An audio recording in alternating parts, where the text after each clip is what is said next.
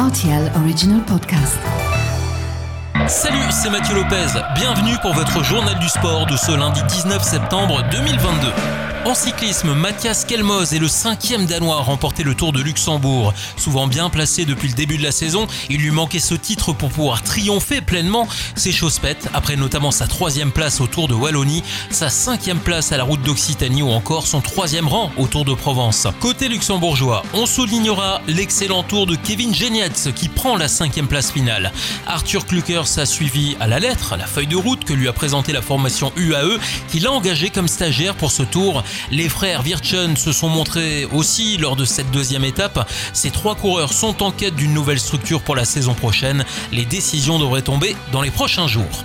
En MotoGP, Bastianani est allé décrocher la victoire au Grand Prix d'Aragon en Espagne. L'Italien Bagnaia, également sur Ducati, arrive deuxième, suivi de l'Espagnol Espargaro. La mauvaise opération du week-end est malheureusement signée Fabio Quartararo qui a abandonné dès le premier tour de la course. Après avoir heurté Marc Marquez, le pilote français s'en sort avec des brûlures mais sans grave blessure. Dans les matchs de Ligue 1 de football ce week-end, on retiendra le match nul de Marseille, un partout face à Rennes au Vélodrome. Monaco s'est imposé 3 à 0 sur le terrain de Reims. Victoire d'Ajaccio 1 à 0 sur la pelouse de Brest. Montpellier s'impose à domicile 1 0 contre Strasbourg. Lille bat Toulouse 2 à 1.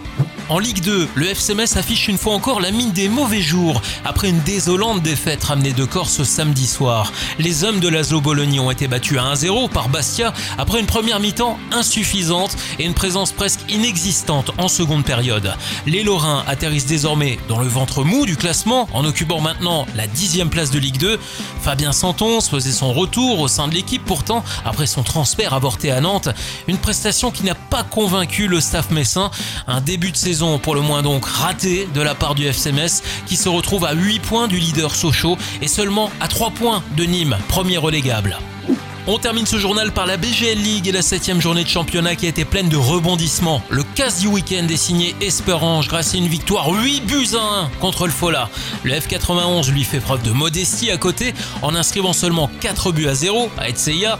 Dans les autres rencontres du week-end, Ostert a battu la jeunesse 2 buts à 1. Wiltz et le Racing Union se neutralisent un but partout. 0 partout entre le Victoria et Strassen. Pétange bat Kardjeng sur son terrain 1-0. Mondorf s'incline 0-1 face à Differ d'Ange. En haut du tableau, la bataille reste serrée toujours entre le F91 leader affichant 21 points en compteur, suivi du Swift Esperange totalisant désormais 19 points. Voilà pour l'actu sportive du week-end, à lundi prochain pour votre journal du sport.